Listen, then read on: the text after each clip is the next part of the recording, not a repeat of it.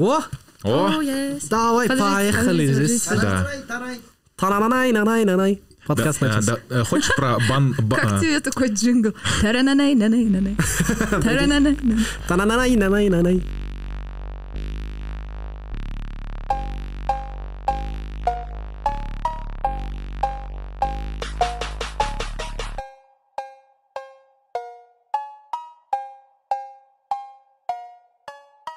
Привет, мне даже не верится, что Neon Jersey подкаст, все, вот он пришел, еще какой очень стильный, еще какой очень мощный, а, как обычно. Я, Neon Jersey, Дархан Тугилбаев, соведущая Лили, welcome. Да, я очень рада. Спасибо тебе, что позвал меня. Спасибо тебе, что ты пришел, Кинжбек. Спасибо всем, что позвали меня. Кенш, кайф, что ты здесь. Как дела, как настроение? А, как 23-й год? Блин, вообще 23-й год очень супер, и настроение тоже такое же. И- А, я могу говорить, да, что э, мне Асан Али говорил, что вы съездили в Мекку, да, Умру? Да, конечно, конечно. Ну, в принципе, а- обычно это не оглашается, конечно, но э, раз вам сказали, ну, значит, так и случилось. Обычно это... А э, как, как об- обычно? Потому что я вижу наоборот, что если человек летит, тысячу фотографий, рилзы, то есть человек на этом пытается еще, ну, как минимум показать это. Ну, а, просто именно мои м, как бы взгляды, в принципе, не все показывать э, обществу, потому что да, там красиво, но ты туда же не едешь как турист в первую очередь, ты туда едешь э, набраться духовной энергии, да, и поэтому э, я думаю, у нас особо прям не было времени, чтобы это все показывать, но иногда, конечно, мы снимали рилсы и видосы, потому что та же самая творческая деятельность, она просто была взаимосвязана с этим. И мы туда поехали, получили невероятные эмоции, невероятные впечатления. И, как говорят, э, Всевышний зовет. И так получилось, что Всевышний позвал, мы поехали и помолились, получили много энергии и приехали сейчас работать. Класс. Я, Шикарно. кстати, слышала, что не все могут попасть туда. Ну, вообще, на самом деле, да, это такая история очень сложная, потому что, э, ну, опять-таки, говорят же то, что вот Всевышний зовет. Ну, у кого-то, например, бывают возможности, но он просто не может вылететь или что-то подобное. Например, у нас, когда мы туда летели, очень э, тяжело было с самолетами, э, мы не могли несколько часов вылететь, то есть мы с 12 часов э, м, с мечети в аэропорт приезжали, и э, до 4 утра примерно там были. И как бы, ну, то есть, например, такие испытания, мелкие, но неприятные, да, они, э, ну, как бы, каждого человека должны настигнуть. Это говорят очень правильно, когда дорога твоя туда тяжелая. А, а ты можешь э, эм, описать твое состояние, когда было до поездки, и какой ты вышел после?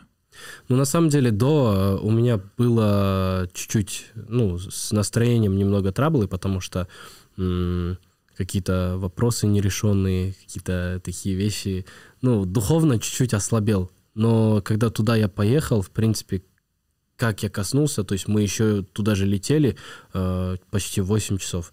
И когда мы прилетели, э, было очень сложно, потому что мы достаточно сильно устали, но когда я, ну, как бы пришел и наступил на этот белый мрамор, у меня просто все перевернулось в голове, и так легко стало на душе. Туда ты приезжаешь, а мирском ты не думаешь, то, что здесь происходит, какие-то финансовые вопросы или там, не знаю, какие-то проблемы тебя вообще не трогают, ты там находишься и просто обо всем забываешь. Ну, у меня именно ощущения вот такие были, потому что я знал, куда я еду и чего я хочу. Круто. Вот так вот получилось. А, у тебя, ты была там? Нет, но я бы хотела. А у тебя есть место силы, которое может сравниться с э, таким? Что ты при- приходишь туда с определенными вещами, выходишь совершенно перезагруженный человек, который немножко уже отпустил свои проблемы, не думает, например, как, как о мирском, да, ты говорил? Да. Вот. Можно я сп- спрошу, я, э, я так понимаю, я читала, точнее, твои интервью, слушала. Мгм. Ты говорил, что это место силы — это семья, Да. потому что музыка — это такое тяжелое, прекрасное чувство заниматься музыкой, это классно, но э, справиться с вот этой тяжестью творческого человека помогает только времяпрепровождение с семьей. Да, на самом деле так и есть.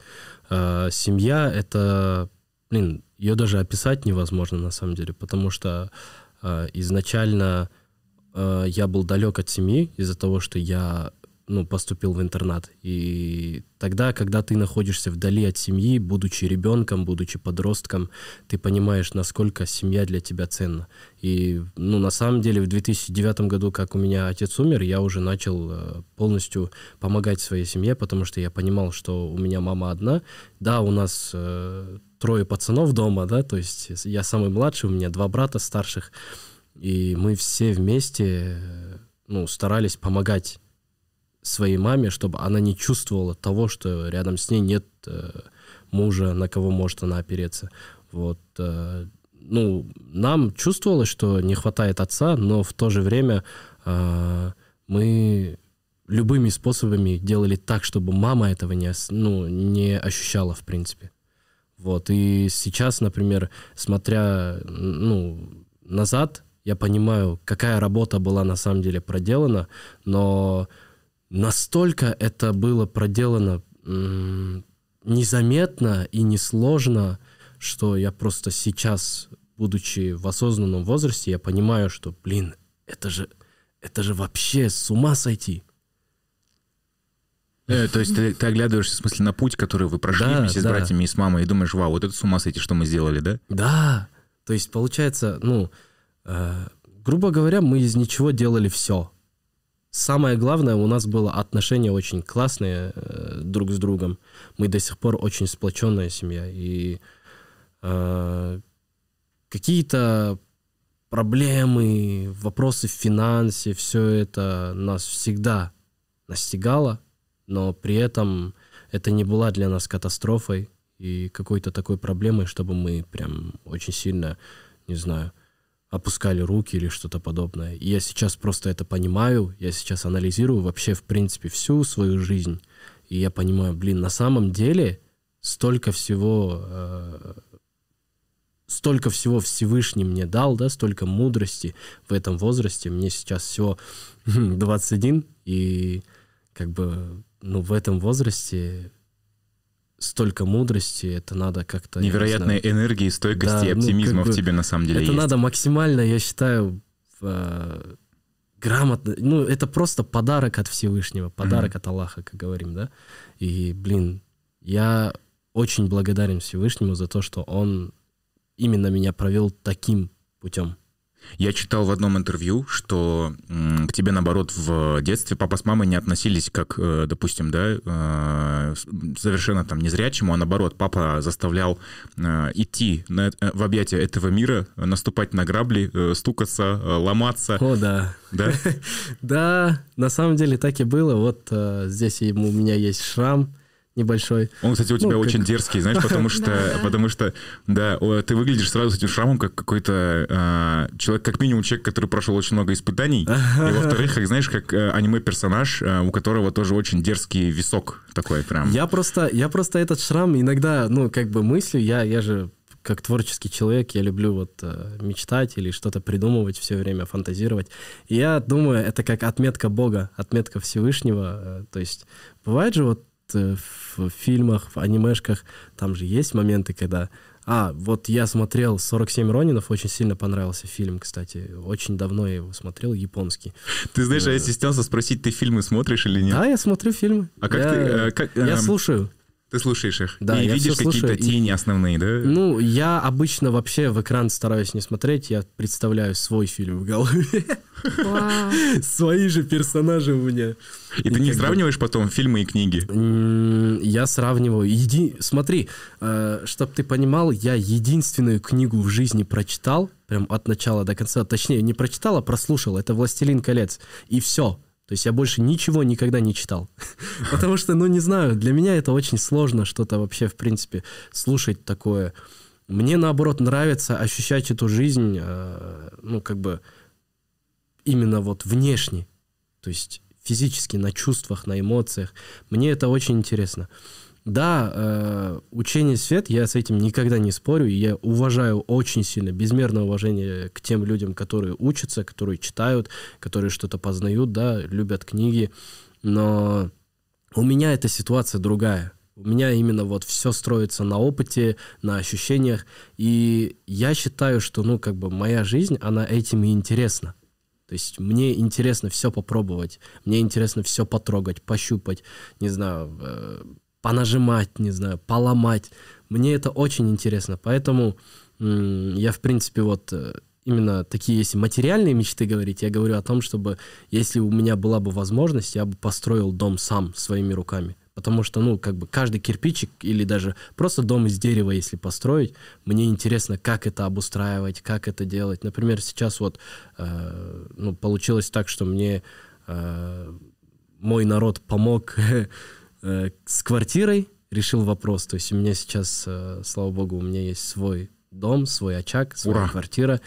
И сейчас я ее полностью сам обустраиваю. То есть у меня вот э, есть братья, которые мне тоже помогают, но при этом я люблю ну, то есть наводить порядок, ставить, куда мне ну, приятно там оборудование или, например, тот же самый ковер туда постелить, или, например, убираться дома. Мне самому от этого реально комфортно. И поэтому, в принципе, я прям э, максимально ощущаю себя в этом плане независимым. Прости, пожалуйста, я тебя отвлек, и ты смотрел фильм «47 Ронинов», когда ты рассказывал историю а, да, о своем я шраме. Забыл, прикинь. Короче, я смотрел фильм «47 Ронинов», и там э, был такой персонаж полукровка. То есть он и не человек, и там что-то, что смешанное было. Ага. И он воспитывался в лесу Тенгу тухами. И эти духи на нем вот так оставляли э, шрам, отметку, типа он наш. И поэтому я иногда думаю, что вот этот шрам как будто Всевышний оставил так. А ты помнишь, как он у тебя появился? Ну да, конечно. Это, ну, как всегда, опять-таки, юношеский максимализм. Я был маленький и со своими сверстниками в ауле гонял на велосипеде.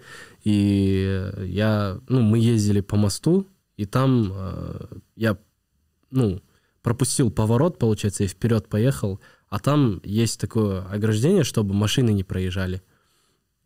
Огромный камень, и я силуэт только заметил и резко просто рефлекторно повернул руль направо. И там не было ограждения, я вниз полетел вниз полетел, и там бетон, арматура, и, Ох. получается, арматура разорвала мне голову. А, это твой второй день рождения наверняка. Да-да-да, я вот, кстати, тоже так считаю. Потому что во время падения я в воздухе сознание потерял, я это отчетливо помню. Я летел и потерял сознание в воздухе, и я э, просыпаюсь, понимаю, что рядом со мной никого нет, все убежали. В итоге я возвращаюсь домой весь в крови. У меня была, ну, был такой комплект э, майка и шорты.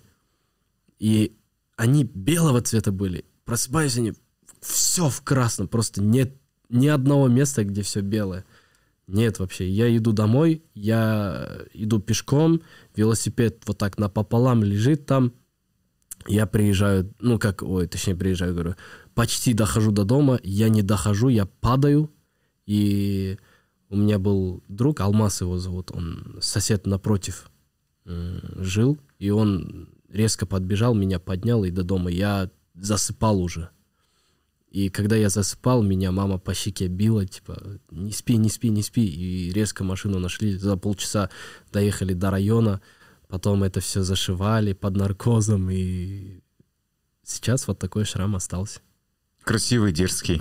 С твоим вторым днем рождения. Да, прикольно. Ну, ты, ты рассказывал, что тебе это, ну, тебе нравится самому. Не хочу, чтобы мне показывали, говорили, что да. где я...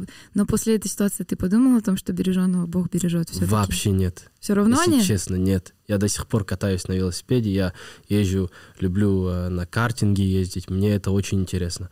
Потому что я сам по себе считаю, что я сам авантюрист, и я люблю рисковать.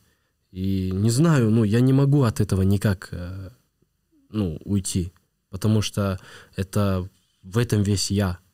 То есть мне куда-то надо сбрасывать адреналин. Играть я не играю, то есть в какие-то компьютерные игры. Иногда там бывает, там, Mortal Kombat зайдешь, там на PlayStation порубишься. но что-то смотреть, фильмы, ну, я не смотрю, мне, ну, не хочется тратить много времени, поэтому я стараюсь развлекаться вот так, то есть э, по ощущениям. Ездить на картинг, э, не знаю, ну, пробовать водить машину. Недавно, кстати, была ситуация.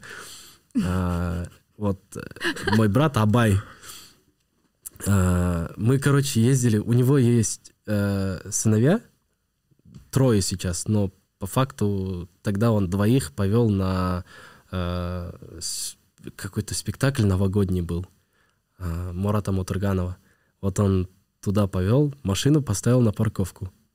Значит, э, спектакль заканчивается, мы выходим все, он остается, там детей одевает туда-сюда, и видит такую картину, прикиньте, э, выходит вот так из двери, машина его прям во дворе, и вот так едет, а рядом со мной мобилограф бежит. Я попробовал водить машину, ну, то есть, а до этого я умел механич, ну, как э, механику водить. В, ауле было проще, потому что там э, есть определенное поле, где можно водить, ну, то есть там нет никаких препятствий, никаких деревьев, ничего. Мы туда с сестрами ездили, любили там погонять чуть-чуть, потому что хотя бы было безопасно, по крайней мере. А тут, ну, я хотел попробовать водить. То есть мне это интересно, мне самому это интересно, как это будет. Потому что технологии же не стоят на месте. Я думаю, когда-нибудь в Теслу внедрят э, что-то, которое будет там озвучивать препятствия, и я смогу спокойно ездить на машине. Кайф же. Аминь.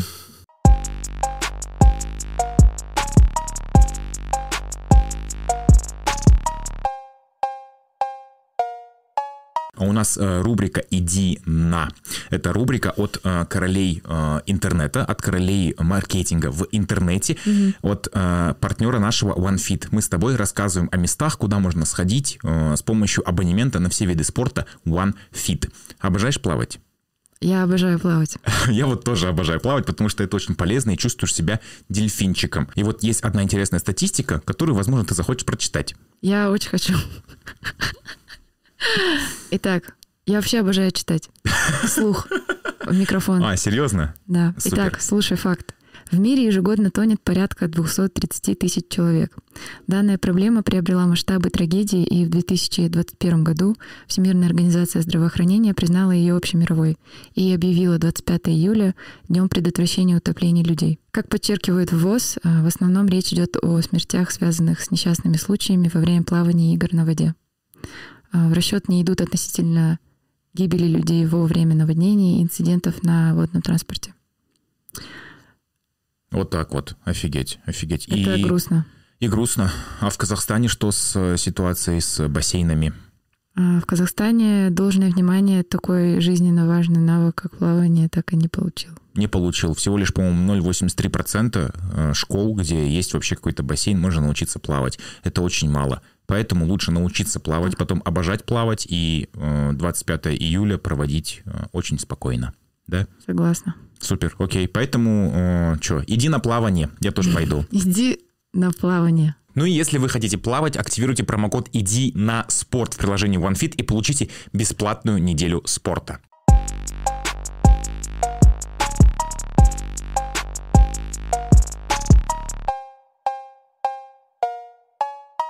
Офигеть, я на самом деле поражаюсь, как ты подстраиваешь еще окружающий мир под себя и находишь для этого какие-то определенные решения, потому что хм. до этого ты говорил, что, например, делаешь музыку в определенной программе, и эта угу. программа там не считывает, но у нее нет интерфейса для того, чтобы э, людям с нарушениями зрения она засчитывала какие-то вещи вслух, то есть окошке да. ты находишься.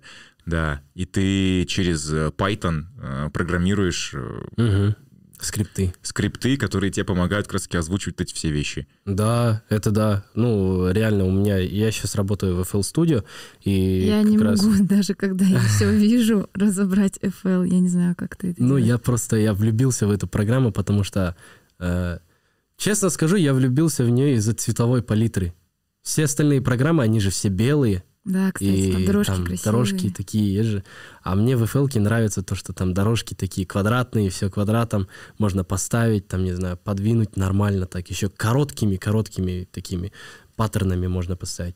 Но в FL я вот хотя бы сделал так, чтобы окна озвучивались, потому что это же все-таки больше дизайнерское решение, внешний вид, кастомизация, а э, ну, туда нужны глаза.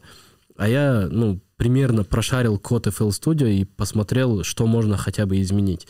И я смог э, хотя бы озвучить окна, в которых я нахожусь. А так, на самом деле, я свожу, там, э, записываю все это только на слух. Я не понимаю, что такое герцы, там, не знаю, э, там, какая-то крутилка, там, threshold, не threshold, компрессия, не компрессия. Я просто открываю, кручу вот эти, то, что я вижу своими глазами. Я прям к монитору вот так прилегаю, а, ну, одним глазом полностью.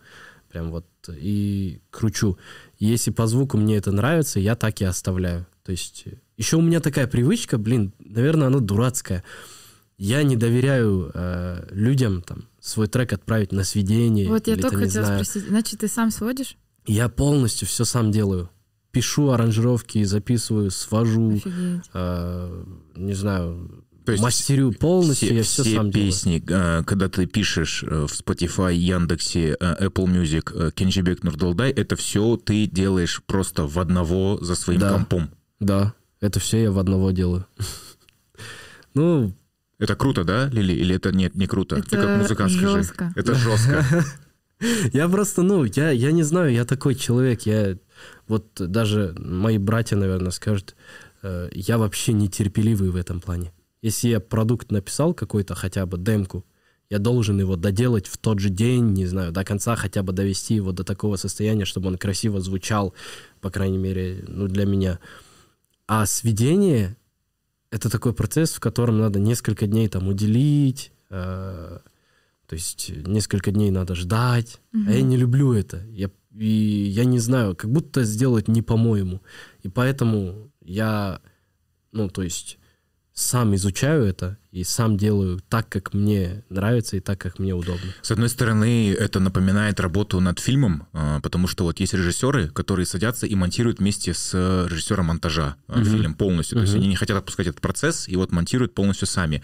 Но с другой стороны, а, есть, есть такая обратная сторона медали, когда режиссер полностью доверяет, отпускает этот процесс, и режиссер монтажа там уже строит второй фильм, так сказать. Мгм. Потому что, Да, ну, да, да. смотря как смонтируешь, смотря Да, как да, подашь. да, да. И везде есть свои плюсы и минусы.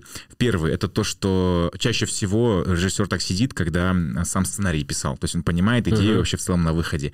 А второй случай — это когда режиссер используется как наемный работник на этот проект, и он отдает режиссеру монтажа, потому что э, он там уже заметит все определенные там киноляпы, все вот эти определенные вещи, и, Мгм. и фильм этот смонтирует немножко по по-другому. А, ты никогда не пробовал отдавать, например, свою музыку кому-то на сведение, кому-то на мастеринг? Потому что, я насколько знаю, ты работал и с, э, с Джакалибом на студии, э, Да, у них в вот продакшене, был. да. Может быть, Ну, ребята по-своему видят твой голос, твое звучание. Да, это тоже интересно. Я с ними насчет этого разговаривал, в принципе, но не знаю, никак не могу решиться пока. Но пока то, что у меня есть, меня устраивает, в принципе. И мне э, как бы интересно. Я обычно, если что-то нужно, я обычно у звукорежиссеров там информации спрашиваю, как это можно сделать, как это можно реализовать.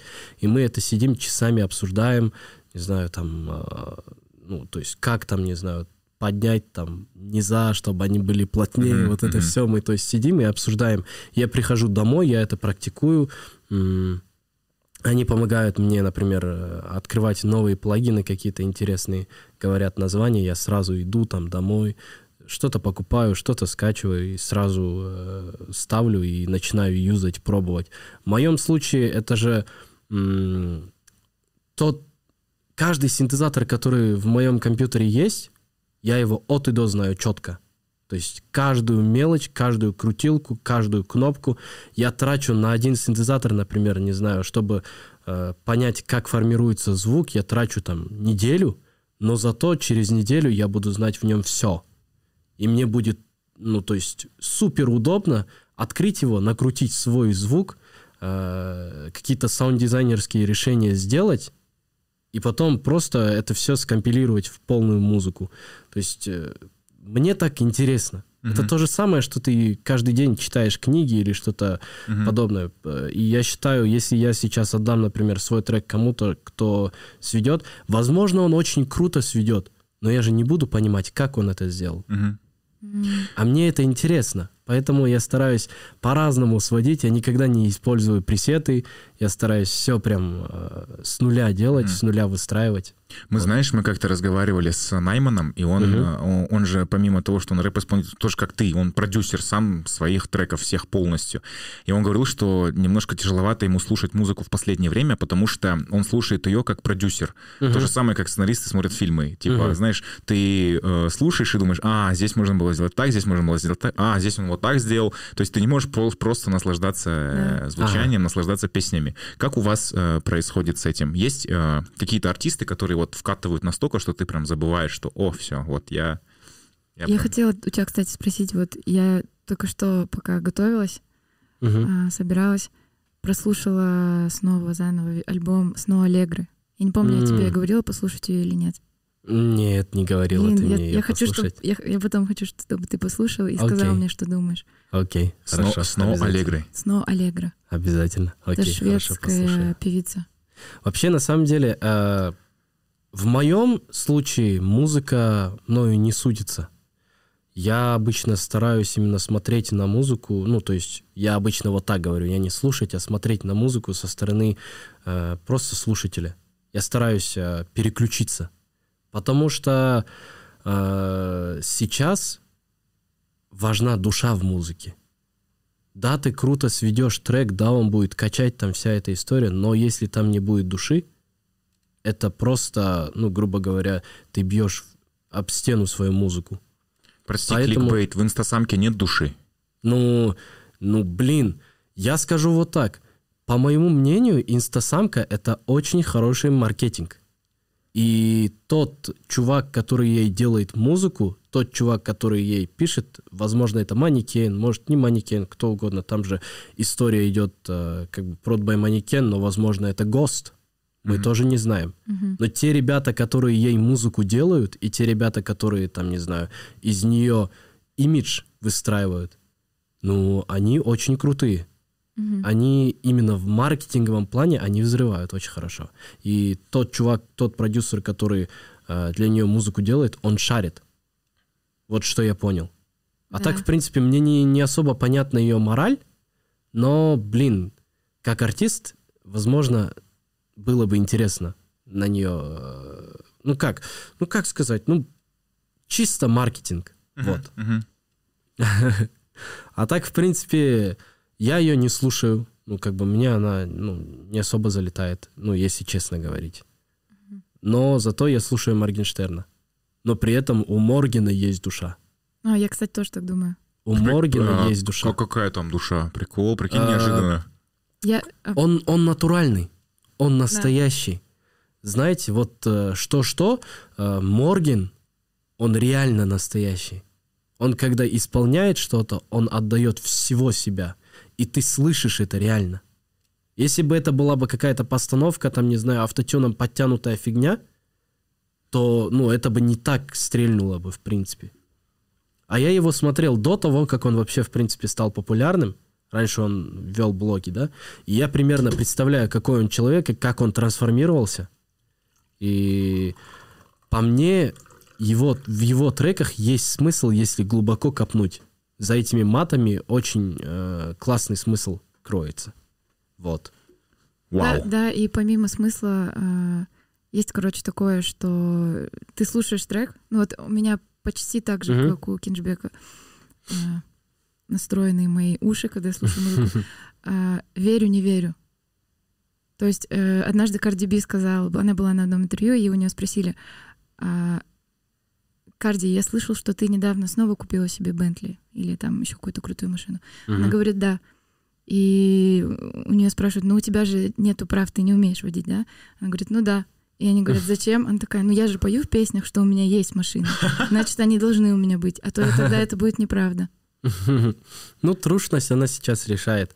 На самом деле, э, вообще, в принципе, музыкальной культуре я сейчас считаю, что... Ну, это, конечно, сугубо лично мое мнение. Я, я думаю, что никто судить не будет. Но я считаю, сейчас а, многие очень сильно начали копировать и параллельно терять душу. Да, у тебя может быть похожая музыка, да, да, ты можешь референсы брать, но ты должен э, не забывать, о чем ты сейчас пишешь. Я, например, пишу о том, что реально происходит в моей жизни. То есть если я влюбился, я пишу там «Будь моим нарядом сладким шоколадом». Да, «Шоколад» — это песня если, любви. Если там, ну, расстался, я пишу там «Бақытты был сүйгеніңмен бірге». То есть э, я прям стараюсь ситуативно это все писать. Да, ты не боишься, что потом твои э, фанаты, слушатели будут просить, чтобы девушки тебя бросали, как у Уикенда, чтобы песен было побольше? Ну, вопрос в том, что к этим вещам-то я отношусь больше как... Э, ну, я не полигамный человек вообще, в принципе. Я больше, наверное, даже интроверт. Я люблю дома там, писать музыку, чуть-чуть абстрагироваться. И я думаю, особо в этом плане проблем у меня не будет. Ну, по крайней мере, я, я так чувствую. Потому что если говорить о семейной жизни, ну, если говорить о девушках, я сейчас пришел к такому пониманию, что я, в принципе, не хочу встречаться – Э, то есть просто иметь отношения, кроме брака. Потому что по факту на самом деле много вещей, которые я осознаю, и опять-таки на это меня подтолкнула религия, это то, что если я выбираю женщину, я хочу быть достойным ее мужем, чтобы брать ну, как бы всю ответственность на себя. То есть то, что, там, не знаю, Э, та женщина, например, делала сама и старалась быть сильной, э, я хочу, чтобы этого не было, потому что на самом деле, по моему лично, опять-таки сугубо мое личное мнение, э, женщину это не особо красит. Потому что хочется, чтобы девушка, она была женственной. Она могла перекинуть свои проблемы на мужчину, который может это решить и который скажет, я конкретно все сделаю моя маленькая феминистка внутри. Такая. Потому что я зап... ну, путаюсь. Даже ты у меня спрашивал, э, как я вообще в целом к этому отношусь. Я не знаю. Э, потому что, с одной стороны, когда ты не в отношениях и всего сама добиваешься, ты становишься сильной все равно. И тяжело уже mm-hmm. опереться на кого-то, и тяжело воспринимать такие слова, как тебя это не красит быть сильной. А с другой стороны, иногда так сложно, ты приходишь домой, плачешь, и очень хочется, чтобы была какая-то опора. И это такой вопрос. На самом деле, ну, именно мои взгляды на это вообще, в принципе, я всегда такой человек, ну, который трепетно относится к женщинам, потому что, опять-таки, я, вот как вначале говорил, у нас мама, да, она одна, и каждая эмоция ее для нас была очень важна. И, в принципе, она очень много говорила о том, чтобы мы никогда не заставляли своих женщин плакать. Ну, то есть э, даже с теми, с кем там раньше там отношения были или что-то, если будут в будущем. То есть с детства это воспитание у нас идет. Потому что, э, ну, женщина и так хрупкая, да, и еще и ей, ну, то есть дарить такие эмоции, которые ее могут реально разрушить, это же просто вот дунуть, грубо говоря, в, ну, бумага вот так висит, дунешь, она просто улетит. Угу. Ну, представь, ну, то есть мы в первую очередь должны осознавать, ну, вот эту вот хрупкость.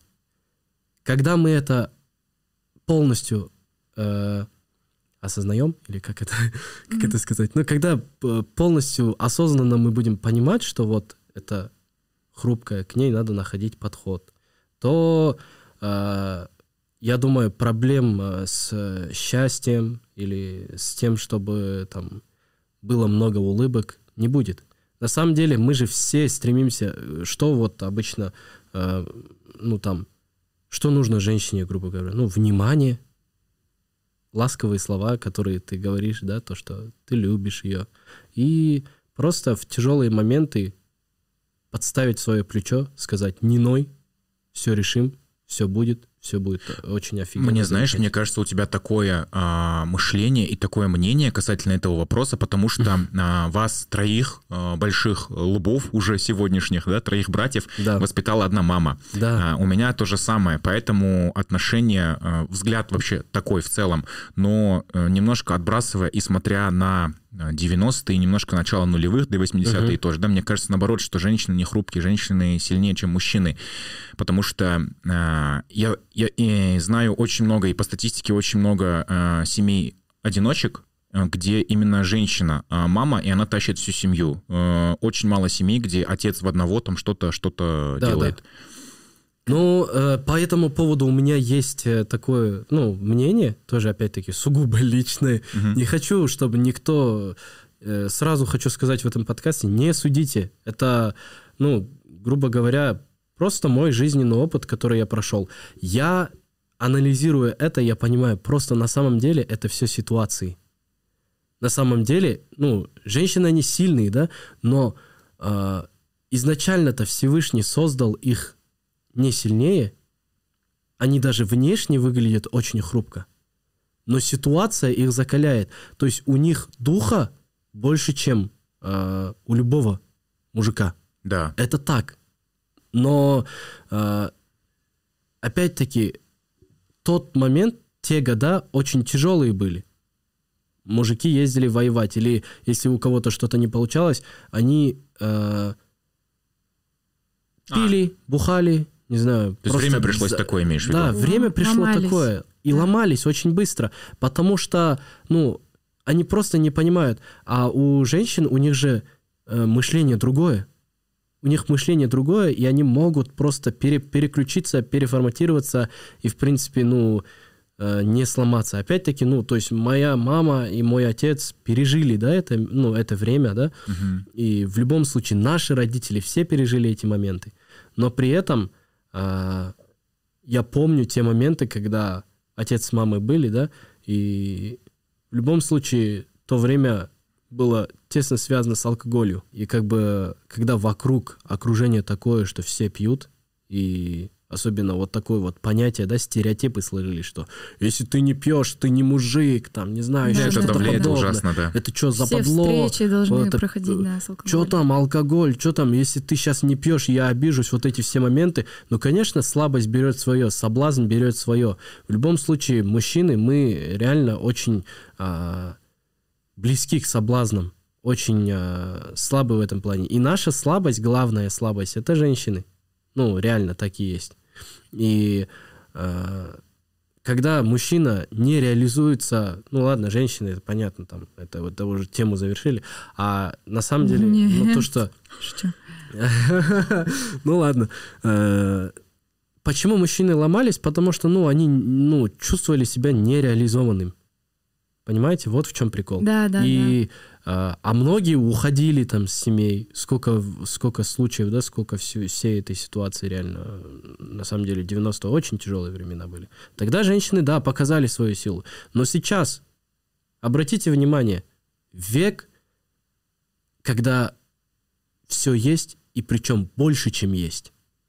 Замечаете? Да. Все в изобилии, на самом деле. Все в изобилии. А, и мы еще возмущаемся на то, что вот что-то тяжело, что-то сложно, э, как-то не складывается, не получается. И на этом ломаемся. Ну, это просто, грубо говоря, мы, получается, слабые люди в итоге. Мы приходим к такому мнению.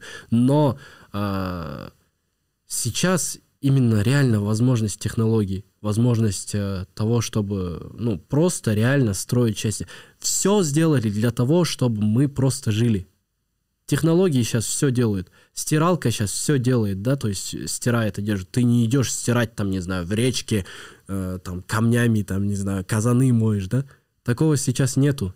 И слава Всевышнему, что такого сейчас нету. Я- Все сейчас реально вот э, электронизировано, или как это говорить, я не умею, конечно, на русском так красиво выражаться.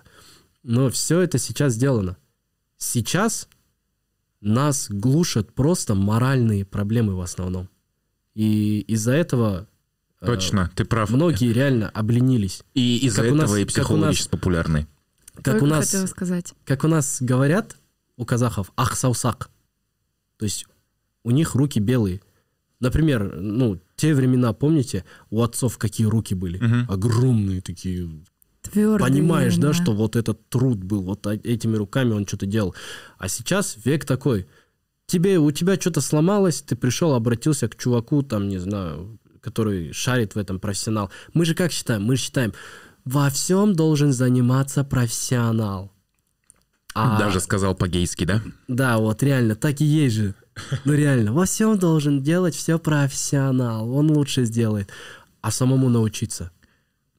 Сложно? Ну, мне кажется, это уже каждого человека свои э, взгляды. Ну, на это а- опять-таки, я чисто выражаю свое сугубо личное мнение. Я поэтому и говорю. А, ну вот Несколько ты раз я об любишь этом все сам делать. да? Я люблю все сам делать. Я хочу учиться этому. Да, бывают ситуации, там, где зрение не позволяет что-то это, ну, я доверяю, да, людям. Ну, это, опять-таки, последствия здоровья, да. Но а, когда мне, в принципе, люди говорят, что я чего-то не могу, я начинаю злиться. Я ему в лицо М, говорю, У тебя «Эй, оттуда это идет. да, когда, когда, в принципе, говорят, что я чего-то не могу, я сразу начинаю, э, я лучше тебя в 10 раз сделаю. Мгм, да. Лучше тебя нафиг. И, то есть у меня прям вот такая... э, Да, я не скажу, это злая. Как вызов ты это берешь. просто, да, вызов. То есть я принимаю это. Я прям... Я могу пойти и наспор это сделать, если мне это, ну, реально сейчас. То есть, ну, как у казахов говорят, намыс, да? Ага. У меня мгм. намыс сразу играет. Какого фига я не могу это сделать? Ну, мне же батарейку не поставили там в спину, чтоб, не знаю, вот сейчас я сдохну.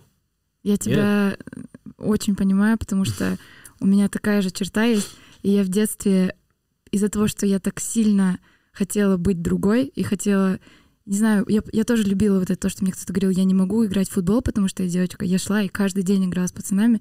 Извиняюсь за выражение, была игра жопа. Типа э, стоишь, мяч пинаешь об стенку просто толпой. И я выходила, я одевалась как пацан, я не здоровалась с девочками в щечку. Я почему-то постоянно бастовала, и вот это... Я не хотела, я хотела доказать, что можно быть другой. Я не, знаю, с чем это связано.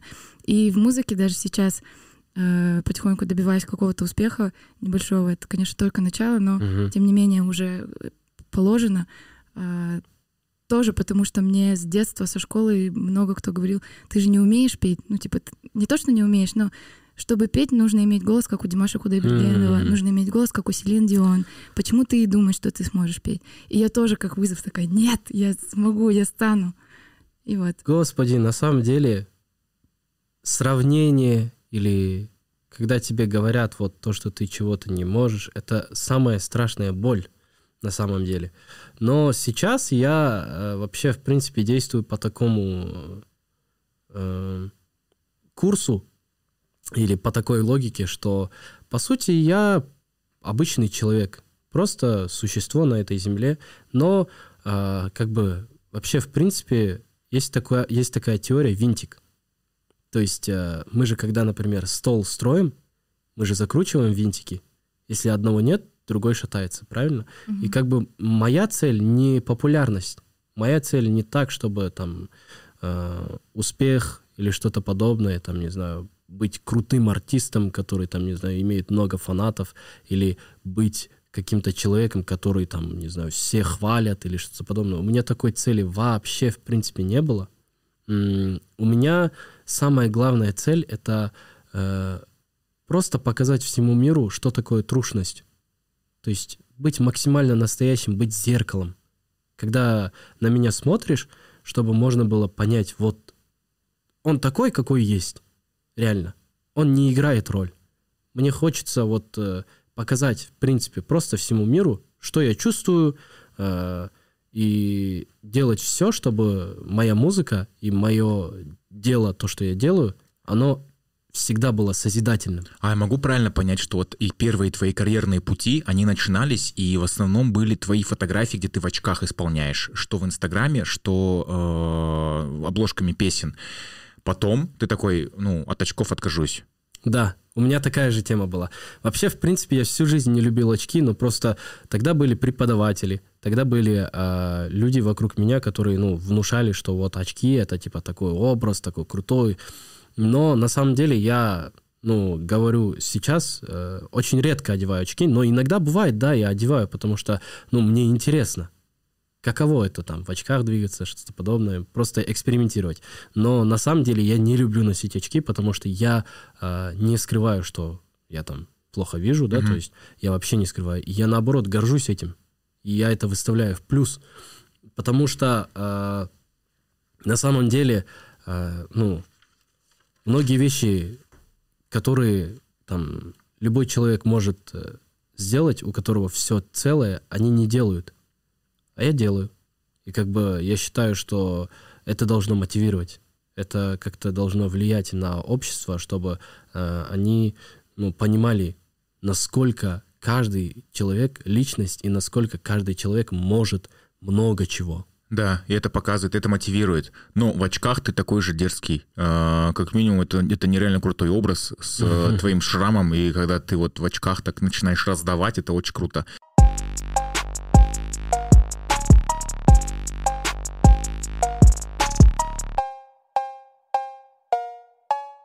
А, тебя наверняка сравнивали и со Стиви Уандером, да, и О, с да. Э, Рэем Чарльзом. Это постоянно. Тебя мотивируют их биографии? Там все-таки там есть достигаторство? Или не знаю, кстати, может быть нет, ну, потому что 25 Грэмми подряд, не подряд, а в целом вот 25 Грэмми этот человек получил. Я вообще, в принципе, не знаю их биографии, если ага. честно.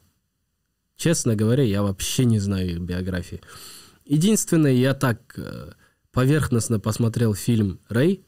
Угу. Ну, по голосу, по музыке они гений. Реально, очень крутые ребята. И э, никакой претензии ничего не имею, никакой неприязни не имею. Просто э, я не смотрел и не читал их биографий. Поэтому я не знаю, какие они были в натуре, mm-hmm. какие они там, не знаю, интересные или неинтересные. Да. Потому что я просто сам не люблю читать чужие биографии. Э, в принципе, потому что мне интересна как бы своя жизнь. Угу, Реально, угу. очень интересно. Я посмотрел, я посмотрел, а, тем не менее, потому что все равно а, ты ты большой феномен, который, который показывает стоицизм, который показывает усердие, который показывает работу над собой, и будут люди сравнивать. И Джакалип это в этом популярном рилзе, тиктоке, как это не называю, уже сравнивал, об этом говорил, да. И я занырнул, я посмотрел, да, у них тоже такая интересная судьба была, но они, они, они родились на самом деле там Рэй Чарльз потерял зрение, потому что очень сильно перенервничал из-за потери близкого человека, mm-hmm. то есть на нервной почве. А Стиви Уандера, э, он родился, по-моему, семимесячным, его поместили в инкубатор и подали слишком много кислорода, и это тоже оказалось, э, сказалось на его mm-hmm. зрении. Но это mm-hmm. вот, да, тоже не остановило их делать вот очень, очень раскрыться прекрасно в музыке. Mm-hmm. Вообще, на самом деле, блин, прикольно. Такие тоже ситуации. У меня же тоже э, зрение, ну, грубо говоря, приобретенное потому что я же не родился таким сразу. Угу. Я родился абсолютно здоровым ребенком, но просто когда было мне месяц от роду, а, у меня был грипп, и он дал осложнение. И до полтора года мои родители не знали, что у меня со зрением траблы. А mm когда уже узнали, было поздно лечить, потому что уже это превратилось в атрофию зрительного нерва. Ага. Я читала вот. интервью, что ты сказал, что все еще против этого диагноза, и вы хотите что-то еще да, проверить. Проверить. Проверить, чекап хочу сделать, мне интересно реально, потому да. что сейчас, да, технологии не стоят на месте, и мне интересно проверить. А, мне просто, почему это интересно, на самом деле не от того, что я хочу прозреть.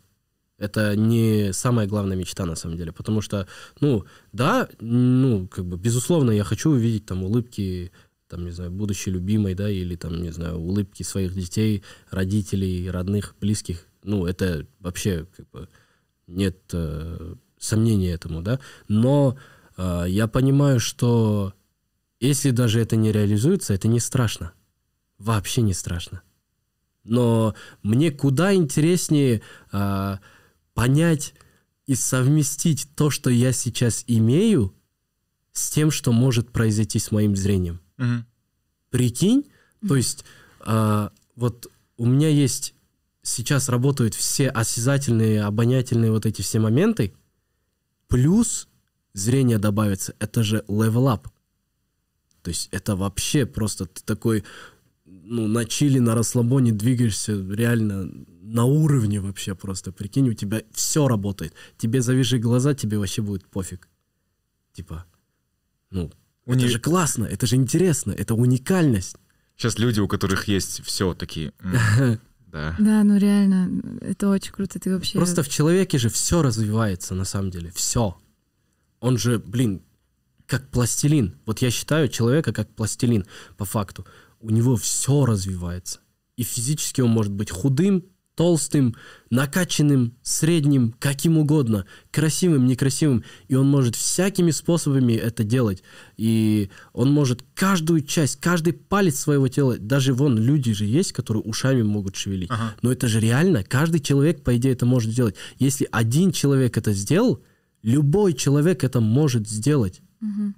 Прикинь, а люди, насколько они начали просто выстраивать сами себе рамки в голове, что они чего-то не могут или чего-то не получается. Ну, это же их рамки.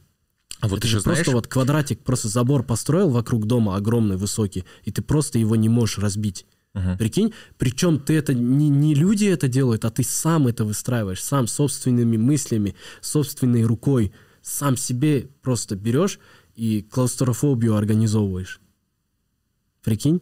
Ну, бывает ты еще... А вот знаешь, да, да, ты стопроцентно прав. И вот а, бывает ты еще оказываешься там, где оказался, благодаря все равно а, безусловно, там бо- больше, больше процент там, таланту и вещам, которые ты делаешь изо дня в день.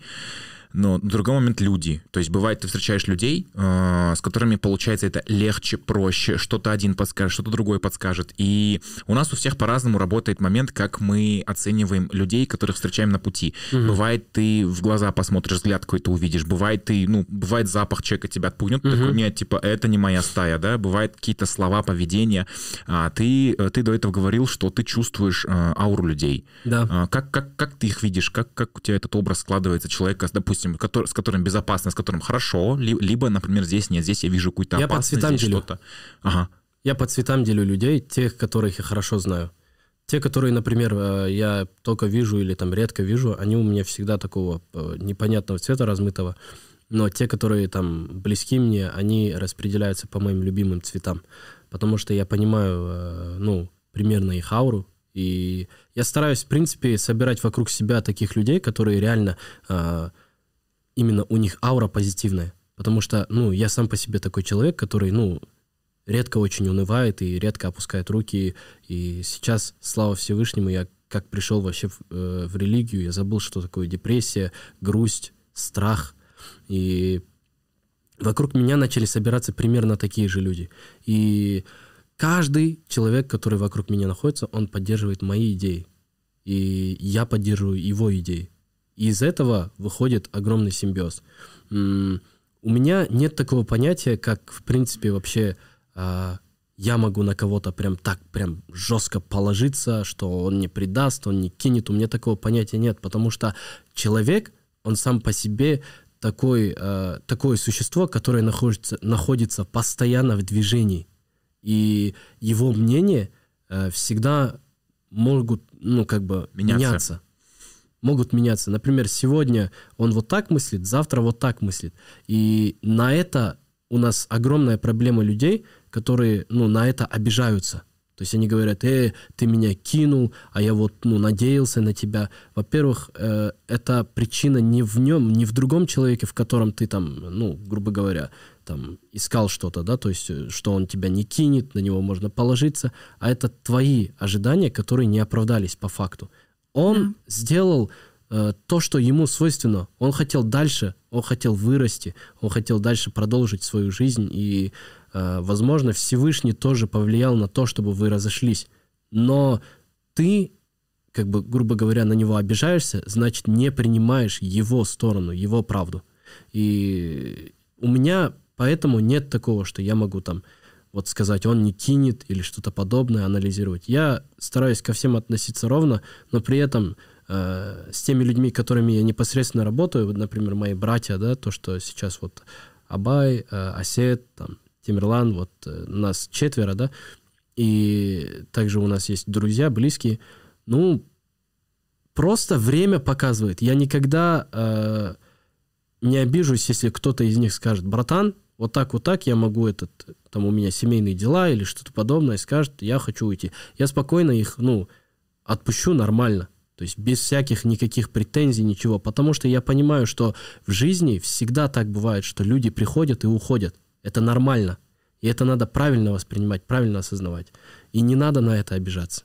Я сейчас э, изучаю стоицизм, и реально все, что ты говоришь, очень сходится с э, формой стойка, да, если так можно сказать. И я хотела добавить, э, вставить свои пять копеек про э, то, что ты сказал, Мгм. что в целом и является стоицизмом, да, не вот этот конфликт ожиданий, не надеяться контролировать только то, что ты можешь контролировать. А если это, э, там есть такое выражение, выбор предмета или выбор желания, э, если Мгм. это то, что не поддается твоему контролю, ты не реагируешь. Я однажды так сильно обиделась на двух своих подруг, потому что Мгм. я их познакомила, и когда я их познакомила, я сказала, вы потом задружитесь и не будете со мной общаться. Как-то раз я так просто пошутила. А, Прошло много лет, и они вот очень близкие подруги, но со мной не общаются. И еще в универе э, я лежала, я просто посмотрела в Инстаграме сторис, как они вместе. Я была тогда в Пекине. И лежала и думала, блин, ну, я так долго копала в своей голове, я три часа лежала, смотрела на потолок и пыталась найти причину, чтобы не обижаться на них. И я пыталась понять, в чем проблема изначально. И я так долго думала, что пришла вот к чему. Пирамида Маслоу, М. пирамида потребностей. А, Естественно, первые уровни в пирамиде у нас одинаковые. Это потребности жизненные, воздух, э, еда, ночлег, Мгм. физическая близость. Ну, хотя нет, начиная с физической близости, это уже у всех по-разному. И вот далее, где-то э, в серединке этого у всех свои э, желания по поводу общаться с кем-то Мгм, или нет. мгм, мгм. И ты в какой-то момент можешь быть в этой пирамиде, а потом ты оттуда улетаешь. Да. И ты, ну, ты не можешь на человека это обижаться, потому что ему не нужно общаться с тобой так же, как ему нужно пить воду. Мгм. Вот. Как вам Ну, такая идея? Блин, вообще прикольно, на самом деле. Я, я именно вот, э, как ты сказал, стоицизм, Мгм. Это интересно. Ну, то есть именно научные какие-то вот такие моменты я не знаю. Я просто, опять-таки, мыслю своими жизненными опытами. Я никаких психологических книг не читал, э, никаких психологических тренингов я не изучал. Это просто то, с чем я живу. То есть каждый Мгм. день я просыпаюсь, я понимаю, что интересно мне сейчас. Я начинаю просто в своей голове переваривать ситуации, э, которые со мной происходили, э, анализировать это все. И, ну, то есть у меня сейчас выработалась такая штука, как вообще во всем быть позитивным. Но в любом случае характер есть характер. Где-то ты хмурый, где-то ты такой злой. Но э, это, опять-таки, просто такие моменты жизненные. И ты должен это принимать. Но, э, опять-таки, если иметь характер, то надо делать так, чтобы твой характер не вредил окружающим. Я вот э, сам по себе добрый, да, ну, в натуре, но у меня есть характер, но я его очень редко как бы показываю, очень, э, э, ну, то есть редко выражаю как-то свое мнение. Почему? Потому что я всегда думаю о том, чтобы не навредить окружающей среде. Потому что это очень важная штука, когда ты находишься в идиллии, ну, как бы в идиллии, да, с, со своей средой, со своими друзьями, со своими близкими. И когда каждый человек вот так мыслит, что вне зависимости от его настроения, то есть вот, например, бывает иногда такие люди, э, которые приходят, э, например, в какое-то помещение, и меняется фон. Мгм. И он начинает на всех, типа, э, что вот это вот так стоит, а вот это что вот так стоит, вот это что вот так. То есть, ну, грубо говоря, этот человек же вредит. Он, получается, паразит. А на самом деле так нельзя делать. Ты пришел, ты за порогом оставляешь свое настроение вот это вот плохое. Ты должен влиться в этот коллектив и вместе с ними едино, ну, едиными мыслями думать об этом. То есть было бы вообще супер, если бы все мыслили так. Да, ну вот э, про, про, про стоицизм это, наверное, какая-то общая черта как минимум 20 века, Мгм. да, которая была и до сих пор так э, прослеживается, потому что все, что помогало людям э, как-то выстоять, не, не спиться, не скуриться, не сторчаться, там, да, все как-то вот ровно все преграды вынести, это вот как раз-таки стоицизм, наверное, по большей части, потому что э, главное, главное, э, главное правило стойков, что, то есть, неважно, что происходит, да, э, мы остаемся сами Мгм. с собой, вот, и дальше, дальше э, стойко выносим все вот эти вот трудности, да, и так далее. А есть немножко э, друг- другой момент, что все-таки мир это какой-то инь-янь, и как будто бы нужны люди, которые вот так вот приходят в комнату и такие говорят, а что это тут лежит? Потому что вот у вас все в гармонии происходит, да, это инь, то есть беленькое, все красивенькое, правильно, да, беленький инь, черненький, по-моему, янь. И вот он черненький появляется, что, а что это тут у вас? Вот, и здесь вот начинается небольшой такой хаос, да, он приносит. Мгм. И, ты, и ты немножко тоже подстраиваешься под него, потому что если будет полностью инь, условно говоря, да, шир, э, шир с Мгм. этого, с «Властелина колец», как раз ты, ты О. читал. Вот. Это инь. То есть это светлое, прекрасное место. Мордор это Янь. А Мордор это, да. Кстати, насчет Властелина колец. Я же тоже его э, по-своему э, интерпретирую. Ага, и как? Я вообще, в принципе, Властелин колец воспринимаю как одного человека, который находится в смятении. Заметили такую историю? Понимаешь, о ну, чем? ну, да, да, да. В каждом него на очень самом деле много есть личностей. а, вот эту. А, У него вот очень много личностей, и, в принципе, вот эти вот, э, ну, те же ребята, которые Фродо, Сэмми, да, вот это все, ну, а, они же, ну, то есть здесь именно вопрос идет, э, то есть неодушевленный предмет, да, вот кольцо, которое там поработило всех, ну, грубо говоря, там и так далее, Саурон, вот это все, их же, по сути, особо и, ну, это же о чем говорит? О том, что, ну, на самом деле мир же, ну, у людей же разные личности. То есть где-то он такой, где-то он такой, где-то он такой. И он идет по жизненному пути и как бы достигает чего-то, но при этом... э, В тебе есть вот эта мразь с пещерой, Да, которая да, лысая, да. в тебе есть э, добродетель Голубь, в виде, да. э, да. опять-таки, какого ты больше кормишь. Ага, э, ну, как говорят же, какого волка ты кормишь, тот и будет, ну, типа, да. с тобой. И Фродо в итоге скормил надежду, Да. добро и миссию Мгм. главную донести все-таки. И в любом случае, еще это же доказывает то, что в любом случае добро, вот э, когда ты э, очень позитивно мыслишь, когда ты можешь что-то донести грамотно и красиво, и самое главное, не ругая и не критикуя, Мгм. и не обижая человека или вообще любого существа, мир можно изменить. Да, да. И этот инструмент, на самом деле, э, вспоминается фильм, который снял Джона Хилл. Я вообще поражаюсь. По-моему, два... вот Джона Хилл в карантине не просто так просидел. Он два фильма целых выпустил уже в этом году за один месяц, представляешь? Ого. И э, первый его фильм, он такой довольно спокойный, он снял со своим психотерапевтом. И он Мгм. называется «Стац. Инструменты успеха». Ты смотрела, да? Я не посмотрела, но сегодня утром увидела а, этот анонс А, на Netflix. А, а, а. Хочу Так- посмотреть. тогда я сейчас не буду все говорить для тебя и для тех, кто не посмотрели полностью этот фильм. В общем, это такой очень... В общем, Джона Хилл оголился как нерв, вот так полностью. Почему-то я показываю заусенец, знаешь, такой, который вот он отдирается по локоть. А, и один из инструментов как раз-таки, а, который показывает его психотерапевт, это тот, что вот там вокруг тебя, условно говоря, иксы, которые вот довольно злые, это те же самые и голумы, и Мгм. саруманы и так далее. Это злые языки, Мгм. которые тебе говорят, что что-то не получится. Злые языки, которые говорят, что «А давай еще поспим, не знаю, давай отдохнем и так далее. В общем, у всех разные злые языки бывают. Мы сами видим своих Мгм. демонов, да? Но только одно может поменять какие-то вещи. Это вот солнышко, которое из тебя выходит и вот так вот, так вот потихонечку через эти иксы пробивается Да. куда-то вверх. И вот То есть прикол в том, что вот в нас всех есть демоны. Самое главное ими управлять. Ну, это так выражается, имеется в виду, конечно, это все так. Это навс обычно в религии называется это навс. То есть он подвластен тебе. Ты можешь ею управлять. Навс это как бы, ну, грубо говоря, твой внутренний, вот этот вот Мгм. внутренний я, внутреннее эго. Ты им можешь управлять.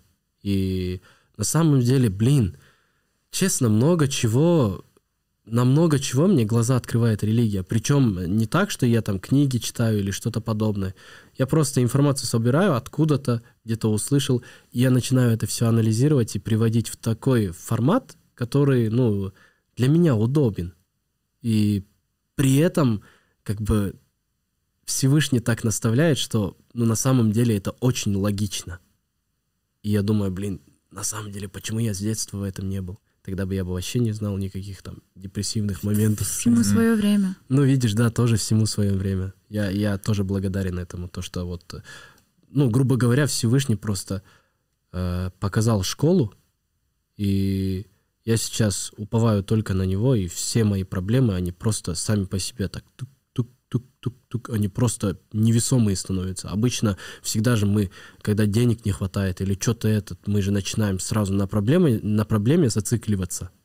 То есть, блин, mm-hmm. вот начинаем там друг с другом, сколько семьи разводятся, да, из-за того, что они зацикливаются на проблеме, типа там муж не может обеспечить, или там, не знаю, жена не может это делать, там, и на этом прям огромная проблема, и они расходятся разводятся, сколько разводов сейчас. Это все из-за того, что мы очень сильно материализировались, то есть мы э, именно вот слишком стали материалистами. И в этом весь прикол. Мы забыли о духовных ценностях, и мы забыли, как просто без всего этого жить счастливо и радоваться тому, что сейчас у тебя есть. А есть у тебя многое. Жизнь, целая жизнь. Причем ты вот с утра проснулся, у тебя есть 24 часа в сутки, ну, не это ли радость даже элементарно? Поэтому это все очень важно, и это все э, надо ну, ценить и позволять своему внутреннему э, человечку маленькому, да, который злится на весь этот мир, потому что ты ему не позволяешь то, что ну, тебе свойственно делать. Вот особенно вот, э, опять-таки, вернемся к сильным женщинам, да? Mm-hmm. Но по факту они же говорят ему, замолчи, там, внутренний ребенок говорит тебе, типа, ну, расслабься, ну, блин, ну, хочется быть слабой, там, не знаю, хочется это, то, другое. И ты ему просто берешь и рот затыкаешь, ну, грубо говоря, своей душе, своим, ну, реально натуральным сущностям ты закрываешь э, глаза и просто выстраиваешь вот такой барьер, чтобы они рот не открывали. Но они все равно просятся. И иногда надо их, ну, не то чтобы иногда, надо с ними в гармонии жить и позволять да, им, им позволять им тоже наслаждаться жизнью. Mm-hmm. Вот в этом весь прикол, в этом, в этом все счастье. А на самом деле мы же ищем счастье. Вот, там, женюсь, буду счастливым. Вот, достигну успеха, буду счастливым. Вот, там, не знаю, образуется вот эта проблема, пройдет, и я буду счастливым. Нет, нифига подобного. Ты должен, наоборот, быть счастливым, что у тебя есть какие-то проблемы, и ты их решаешь. Причем ты должен это делать налегке. Не то чтобы должен, как бы, ну, реально просто быть счастливым человеком. Просто быть счастливым человеком и понимать, что у тебя есть 24 часа, которые ты можешь просто потратить на то, чтобы быть счастливым. Угу. Прикинь? А счастливым это вот. То есть жить именно в полной гармонии с собой. И никогда вот эти мирские вопросы, они не должны тебя сбивать с этого пути. Тогда ты только обретешь счастье. Любимый, ну, вот это вот материальные ценности, они ничего не стоят э, именно когда у тебя духовные ценности страдают. Угу. Вообще. Вот ты покушаешь вкусную еду, если у тебя с духовной ценностью не все в порядке, она не будет вкусной. Она не будет такой же кайфовой, она не будет такой же, не знаю, невероятной, как э, если у тебя вот, ну, реально вот упадок там. Да. Ну да, как вот. есть какое-то выражение, что э, как говорят, еда пресная без, без чего-то. Да, что-то такое да, тоже да, было. Но я, я просто... Мое э, видение мира, оно такое, что я себя чувствую всегда ребенком. Я не всегда серьезный, но при этом, э, когда надо, просто я включаю этот режим серьезности и э, решаю те вопросы, которые надо решать серьезно. А так, на самом деле, я вообще, я люблю поребячиться, я люблю дурачиться, я люблю покушать вкусную еду. То есть я позволяю практически себе все. Потому что я открытый, я настоящий, я, ну, вот какой есть, такой есть. Я не умею жить по-другому. Я пробовал жить по-другому, жить по стереотипам, жить по принципу мужчина должен, мужчина вот такой должен, он не должен плакать, он не должен это, он не должен то. Но не работает это со мной. Я вот такой, какой есть. Я могу сейчас сидеть и просто вот расплакаться, и нормально. Я этого никогда не буду стесняться, потому что я это сам. У меня нет таких зажатостей, у меня нет комплексов таких. Единственное у меня комплексы, когда кому-то треки показываю, и все. Для оценки, да? Да. И я, все. я хотела обобщить то, что ты рассказывал. Ты очень интересный человек. И я так понимаю, что ты как будто чит-код зашарил в этой жизни. И насчет э, «Властелина кольца». И ты все вот эти... Потому что ты рассказываешь, что я могу быть таким, я могу быть таким, но вообще я Мгм. такой, но вообще я такой. И ты нашел вот эту гармонию, баланс, и сверху то, что ты пришел к религии, Да. оно как будто последним ключом стало, и ты сейчас все это офигенно балансируешь. Да, и для меня это, это огромный, ну, как бы, я каждый день вот просыпаюсь, я просто благодарен. Я засыпаю, я благодарен. У меня нет такого, что я там бессонные ночи провожу, что мне так хреново, что мне так печально. У меня такого нету. Если даже я грустный, я нормально это воспринимаю. Я понимаю, о, я грустный, базара нет, четко, прикольно. Ну, типа, это, это настолько, это настолько интересно тоже себя почувствовать в разной шкуре. Это же интересно. То есть надо так тоже воспринимать. И поэтому я считаю, что я, в принципе, такой человек независимый, свободный, как орел.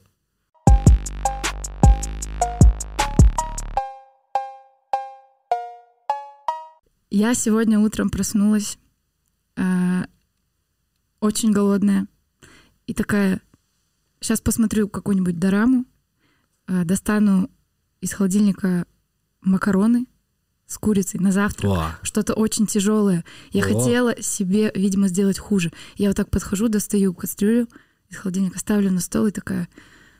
И у меня в голове просто книга «Стоицизм, стоицизм, прочитай». А мне очень прекрасный человек подарил эту книгу месяца Мгм. два-три назад.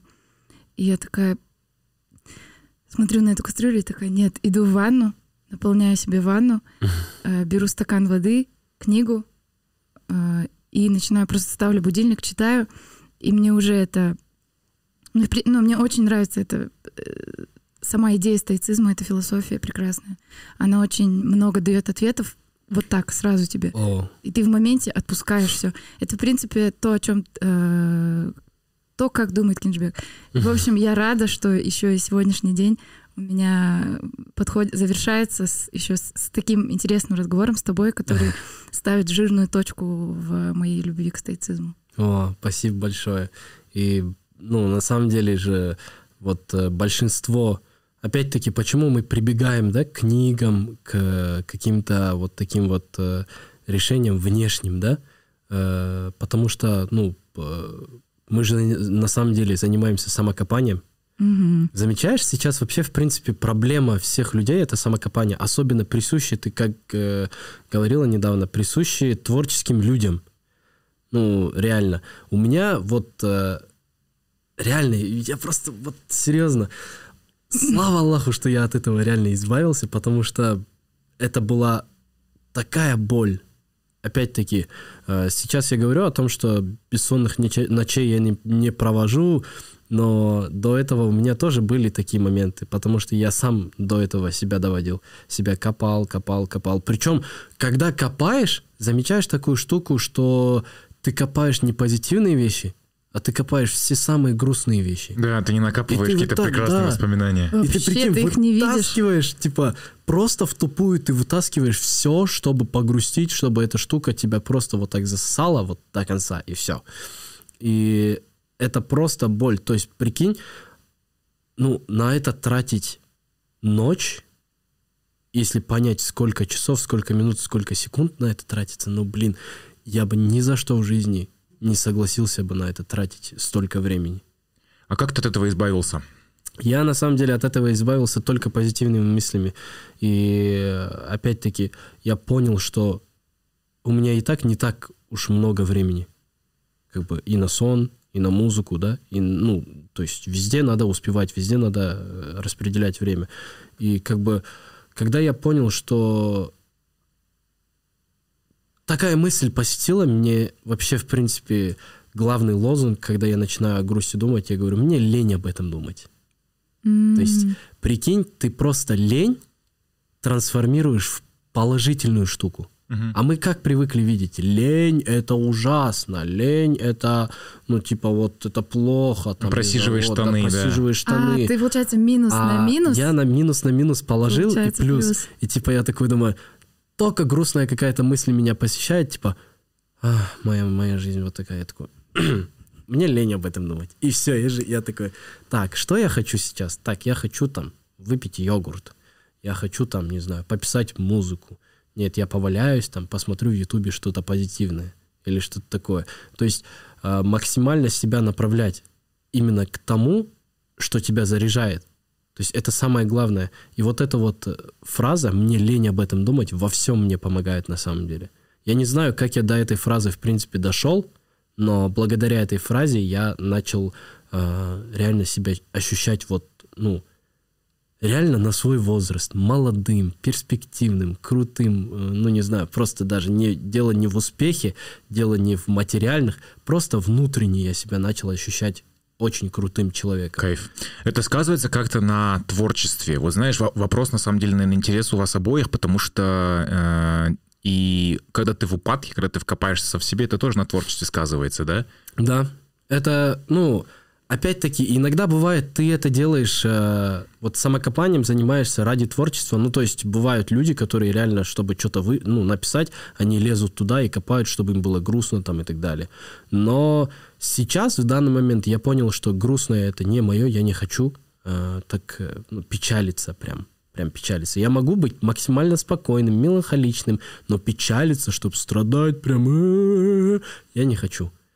Потому что э, сейчас я хочу создавать музыку, которая созидает. То есть именно созидающую, созидательную музыку, то есть чтобы угу. она дарила веру. Потому что я реально, я вот очень много фантазирую, я реально верю в чудеса. Вот у меня вот серьезно такое вот детское, наверное, даже, скажем так, мышление. Я верю в чудеса, я верю там, не знаю, мне интересно, как снежинка интересно упадет, или там, не знаю, мне интересно Такое там... красивое, созидательное, да, типа, где знаешь, моменты, да, Да, то есть воспринимать, воспринимать именно, да, больше романтизация, да. Я люблю всякие неоны, я люблю всякие лампочки, гирлянды, все это. Я обожаю просто. А, а, ты, а ты слышал э, песню э, такой исполнительницы, как Лили «Мрак»? О, да. Э, вот, вот э, исполнительница Лили, здравствуйте. Здравствуйте. Это песня про самокопание или, э, или это очень грустный момент э, зафиксирован э, в э, две, две с лишним минуты? Да, а, да. Это второе. Нет, это второе, это... Это... О. Как бы сказать сейчас? Я просто спела все, что болело. А, когда я писала эту песню, там особо даже пауз не было, у меня просто вот так все. Я даже не думала, нужны там рифмы, будут, как это будет написано. Мне нужно было это. А, есть большая особенность а, в почему я больше люблю писать музыку, нежели петь ее.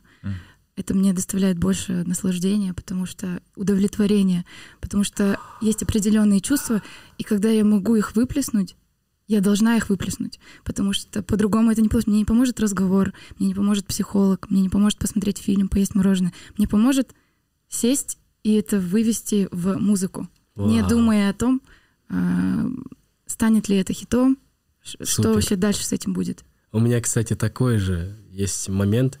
Uh, у меня есть песня. Короче, мне было очень тяжело морально, потому что uh, как-то в прошлом году в моей жизни, как бы, ну, из моей жизни, грубо говоря, ушли пять человек. Ну, там была проблема с коронавирусом, и ушли именно самые э, близкие люди, которым вот как раз таки, которых я очень сильно любил и которые были дороги мне. И тогда мне было адски тяжело, реально, очень тяжело. И тогда я помню, не мог никому об этом рассказать, потому что ты когда такое ощущаешь, тебе сложно психику держать в нормальном состоянии. Но сейчас, например, если такое произойдет, я понимаю, что я буду на это реагировать адекватно, нормально, но на тот момент моя психика, она не позволяла мне а, ну, реагировать адекватно. Поэтому я старался от людей чуть-чуть абстрагироваться, и я писал песню такую, которая называется, ну, она еще даже не вышла, там поется «Моя музыка сильнее вас, не обманет, тем более не разлюбит, как люди вокруг. Моя музыка со мною сейчас, она поймет все эти боли, что люди вокруг не поймут». То есть а, я хотел выразить то, что у меня внутри, просто этими фразами э, в музыке. Я написал бит, я записал голос, послушал, мне стало очень хорошо, Да. мне стало спокойно, и я никуда не стал ее выкладывать. У меня так было с, Вот. вот. как раз с мраком. А, нет, да, я, я написала ее только через год от того, что мне нечего было делать. Я тогда ничего не писала, я решила вот выложить ее. И благодаря людям, которые все-таки какой-то голос мне, видимо, сказал выложить ее хотя бы на пространство Ютуба, Мгм. которые повлияли на то, что сейчас она официально вышла. Может быть, э, сегодня зрители повлияют на то, что этот трек выйдет. Твой. Блин, как хорошо, что, в принципе, на самом деле, вот мы сейчас все втроем сидим, и я понимаю, что все-таки в любом случае все это склоняется к творчеству. И вообще э, я благодарен тому, что тебя позвали как соведущего, потому что, в принципе, мне очень давно хотелось с тобой поговорить по поводу всей этой истории, творчества. Не знаю, вот как мы с тобой познакомились с тех пор, как бы мне было интересно реально, кто ты, Взаимно. что ты. И это вообще очень круто. И спасибо, брат, что нас объединил. А, Вам спасибо, что пришли. А, Состав — это Кенжибек, Нурдулда, а, Лили, Лейла. Э, Как ты хочешь на подкасте быть представленной? Лили или Лейла? Лейла. Лейла, окей, Лейла. И я Неон Джерси. Спасибо большое. Слушайте подкаст на аудиоплощадках и смотрите на YouTube. Подписывайтесь на канал. И да, спасибо тебе Ставьте большое. лайки. Да. Комменты оставляйте.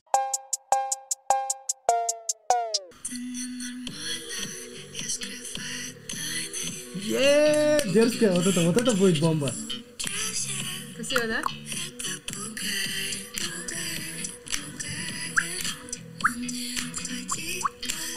Все, ты уже начал снимать?